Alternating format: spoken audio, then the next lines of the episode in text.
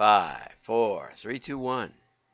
I'm John Miglautsch for the WDMA, searching the marketing world for news every day. Tom Fishburne, right, has a new cartoon, and he said he's talking about AI generated marketing content. Consumers want communication that's human, authentic, and real. So hopefully our AI can learn to generate content like that for them. and you know, this is especially we mean we did a lot of AI generated content last week. We even got an assistant to uh, do the intro for the show. And so uh, you know, bravo Tom. Um, I, I remember seeing an article about automation, marketing automation, and they basically said customers are craving personal personal connection, right? And uh, because of that, we should have more bots doing customer service. And I thought, yeah, okay, that makes sense. That's the way marketers think. Ad exec Dave Trott once pointed out the dictionary definition of content to unpack his distaste for that term in marketing. Content, noun, everything that's inside a container the contents of a box. You know, what's funny though is is that when I use words in their traditional definitions these days, I'm taken to the New Urban Dictionary where it redefines words for what they have become. So I'm sure there's a definition out there in some urban dictionary where content is the ideated brilliance of a marketing team. I don't know where ideated came from either. I would never use it except as an illustration. So there's all there's often better words, but something catches on. Uh, I, uh, we'll just leave that. We'll just leave that aside. So here it is. We're in the shipping business. Trott says that's what's happened to what we used to call the idea, right? The idea has become whatever goes in the box, just content. It could be anything. It's not important. And I think, you know, in general, my experience with most with most of my clients even is that the marketing content, the marketing process is just a commodity. If you don't like the performance, just change the people. It's like running a sports team The people don't matter, the content, the production doesn't really matter. That's kind of the way senior management, in my opinion, the, you know, the CEO, the CFO view marketing, and that's why the CMO is a was a short-lived idea that made some sense, but when the when the CMO showed up to the board meeting and was asked, "Well, how's this going to work?" and what they mean is, if we spend a million dollars, what's our return on investment? You know, are we going to get back 200,000 in, in additional profit beyond what we would have made without doing it? You know, which means that we need to generate about 10 million in sales. That's the way it really works, right? Because you got a 50% cost of goods or less. Okay, so now you're down to a half a million. If you if you sold a million dollars, right? If you sold a million dollars, you'd right off the top, you have to pay for what you sold. So that's you so 500,000 went for that.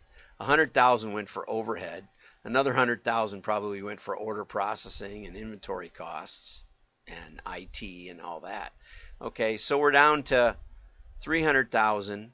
We've got the cost of the marketing. That's probably 150,000. So you're left with 150 grand, which means you need you need 600 you need 6 million in that scenario. I'm just doing this off the top of my head. Six million in sales just to break even on a million dollar ads or a million dollar campaign. Right? I think I put the ad spend in there twice, but that was for the million dollars in sales. So we had 15% ad cost, which isn't ridiculous. If a company wants to grow, usually it's it's between 10 and 20%.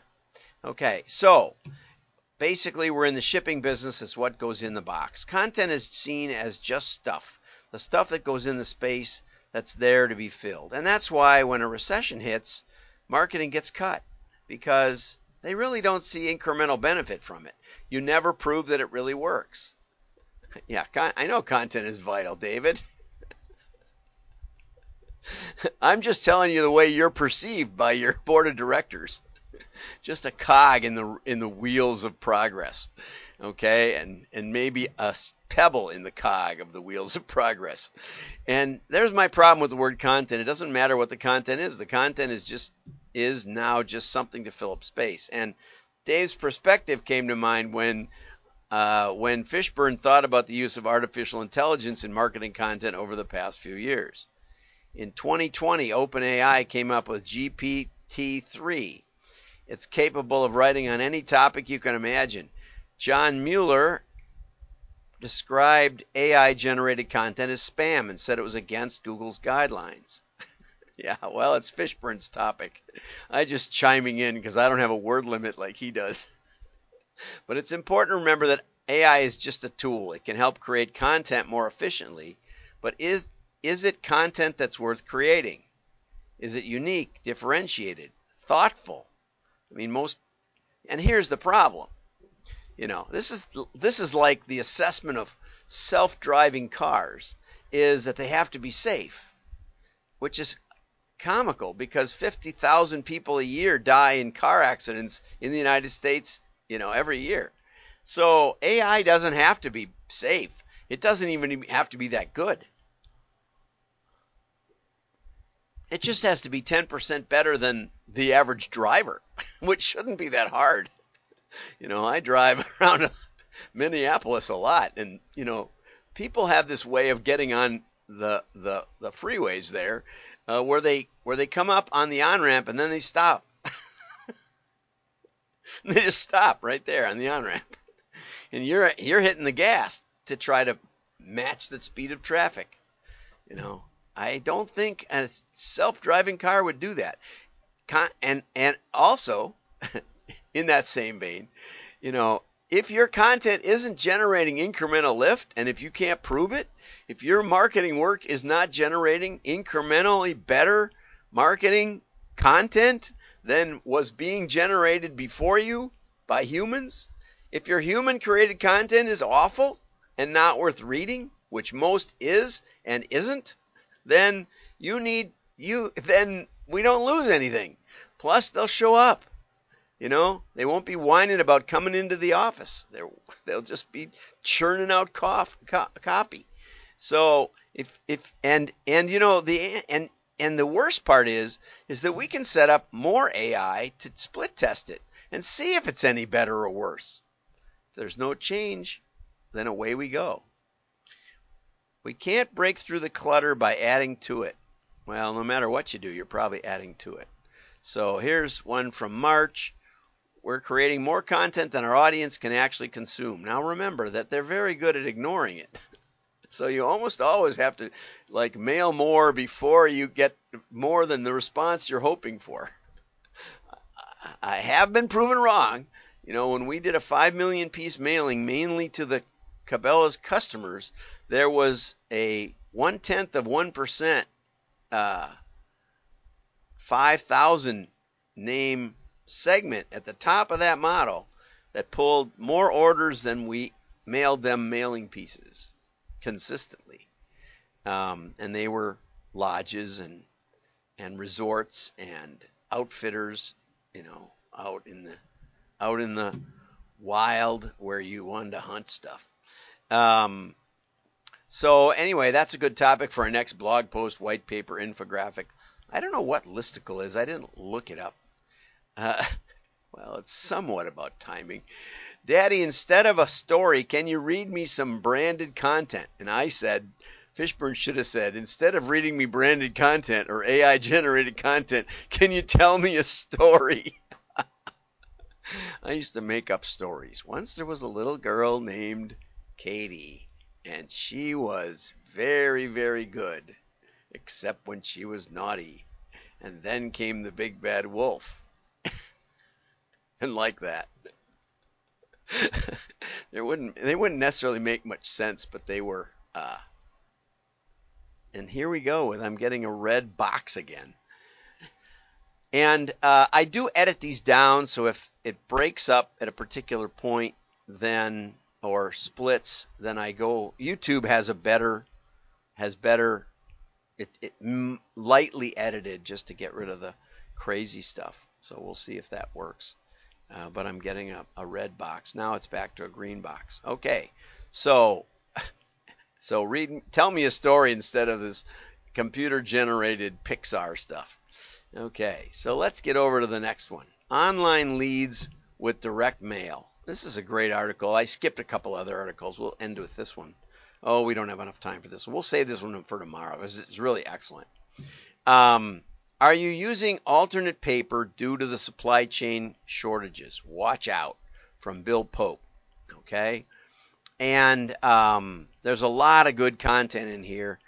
Um, what I thought was kind of comical was this line there are a myriad of potential consequences of running an alternate paper. Yeah, there's probably almost an infinite number of potential consequences. What's a potential consequence? You know, and the article kind of goes on like that and talking about the potential issues for corporate brand colors, et cetera, et cetera. But what, and I'll post this article for you. And I'm also posting the interview from Dave Trott on which Fishburne bases his uh, his cartoon. Okay, so that'll be up in wdma.org, um, and you just have to go there and subscribe. It's free, and um, then you can get all these marked up articles. But what you know, there's there's and he says you should get a certificate of testing or documentation attesting to the quality of the product. But you know, those just say it is what we said it is, which is good. But it, if they said it wasn't very good, then you know, we're sending you groundwood that'll that'll break on the web press because it's it's basically toilet paper that doesn't have perforations, which some toilet paper, you know, doesn't. Does that drive you nuts or what? Uh, and he's got caliper, stiffness, whiteness, color. I also included absorption, dot gain, bleed, hydrophilic. You know, sometimes on a hot on a humid day like today, the paper will swell up and then not run through the presses. Coated versus uh, you know, and I know, and a good a good printer will have you know climate controlled warehouses and stuff, but you know, coated versus un, or it can also go above the paper the the, the weight limit for the USPS, get you in the next payment if it sits around out on the dock too long. Um, coated versus on, latex versus clay, coating, web versus sheet. You can make changes in all these areas and they do affect the print process. But what I want you to think about beyond all else, you know, because we did a we did a paper test for uh, for sales guides back when I was running it, and we were in the midst of you know economic challenging economic times, and and we found out we we had moved to rotogravure, and we found out that we could throw a lot of ink down on rotogravure, and we were business to business, so we didn't really care about the color and all the rest. We could send a sample out if they really wanted to see it. Um, what we wanted to do was get the book out in as many hands as possible. And so with Roto, you throw down actually 120% of the ink. You get a lot of absorption. You do get dot gain. It doesn't look as crisp, but it but it is bright, and the ink essentially creates a coating on the groundwood. Groundwood is like newsprint almost. So it it coats it and you you can see this in your FSIs, your freestanding inserts stuck in the Sunday paper. You know those things have a kind of a gloss to them, even though it's uncoated groundwood paper. So we were going kind of for that look, and the hope was that we could go 20%, um, 20% less expensive paper, and that the customers wouldn't care. That's the key. Okay, and so to test that, we actually sent out 300,000 pieces with our regular kind of paper, which makes it only a 10% savings on the test, but in the future, you know, we'll see. So 300,000 pieces with the groundwood, 300,000 pieces with the regular web offset paper. And what do you know?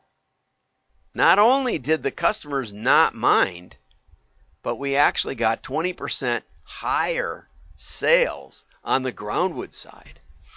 And what we think was that the that the customers perception of us because we had a lot of brand name logos and stuff. We had a lot of big clients. You know, we were like the industry leader at the time. And there was maybe a little perception that, you know, some of these schlocky keychain catalogs or pen catalogs offered a lower price. They didn't. We, we matched the prices of the industry and we calculated them better than most. So our prices might have looked a little higher because we we figured out all the hidden costs that normally would happen when you tried to buy a regular coffee mug. We we built those in and simplified the process, but you weren't going to pay more. And so we we hypothesized that, you know, for whatever reason, the lower grade paper sent the message subconsciously that we were competitively priced, more competitively priced than the than the web offset that we'd been using. And that's something that you really want to think about. So, as you're looking at alternative paper and trying to save money, the real key is are we testing it? Right? Are we testing it? Right? Don't just go wholesale onto something new without giving it a try. You can you can test paper almost every run. Well, let's throw a little bit of this less expensive paper in, or let's change the the the you know does the color matter? Does it? I mean, groundwood is browner. It's it's beige compared to standard offset. So anyway, uh, something to think about, and I would even suggest that Bill might want to add testing in this thing as the number one variable. Okay, and he's got all kinds of high tech stuff in here that you can look at. But a lot of times it doesn't really matter to your customer, and sometimes it can even make you money when you go not only save you money, but increase your sales when you go to a lower grade paper. That's something to think about. Have a great day. Like and share. Your friends will know you're smart. share. Like if you got to this point, share it because you must have liked it. if I got if I tricked you into this much watch time, you definitely need to share it because uh, share counts I don't know 20, 30 times more than a like. A like is like I don't think LinkedIn cares at all. Give it a share. Bye bye.